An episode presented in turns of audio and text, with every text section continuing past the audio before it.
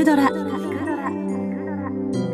ラジオドラマで聞く名作文学「でんでん虫の悲しみ」新見南吉。一匹のでんでん虫がありました。ある日そのでんでん虫は大変なことに気がつきました。私は今までうっかりしていたけれど私の背中の殻の中には悲しみがいっぱい詰まっているではないか。この悲しみはどうしたらよいでしょう？でんでん虫はお友達のでんでん虫のところにやっていきました。私はもう生きていられません。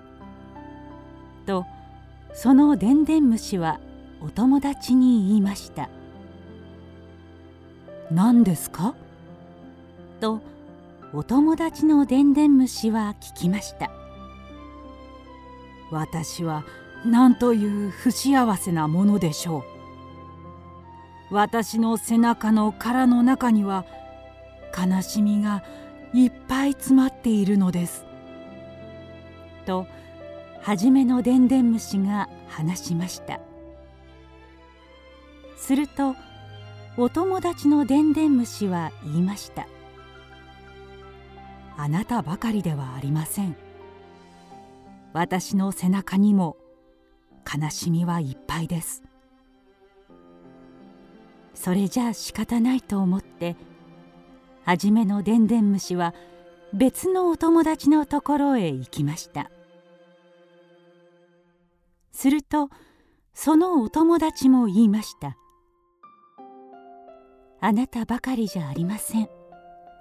私の背中にも悲しみはいっぱいです」そこで初めのでんでん虫は「また別のお友達のところへ行きました。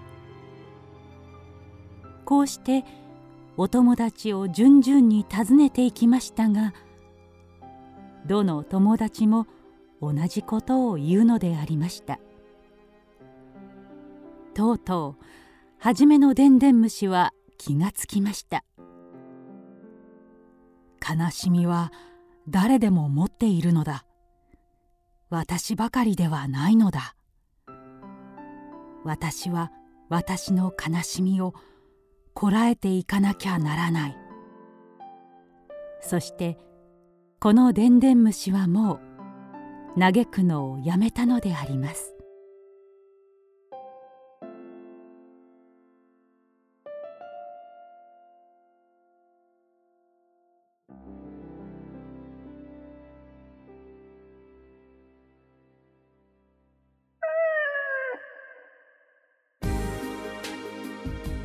クドラは YouTube にもチャンネルを開設。チャンネル登録お待ちしています。そして Twitter で独り言をつぶやいています。詳しくは公式サイトからどうぞ。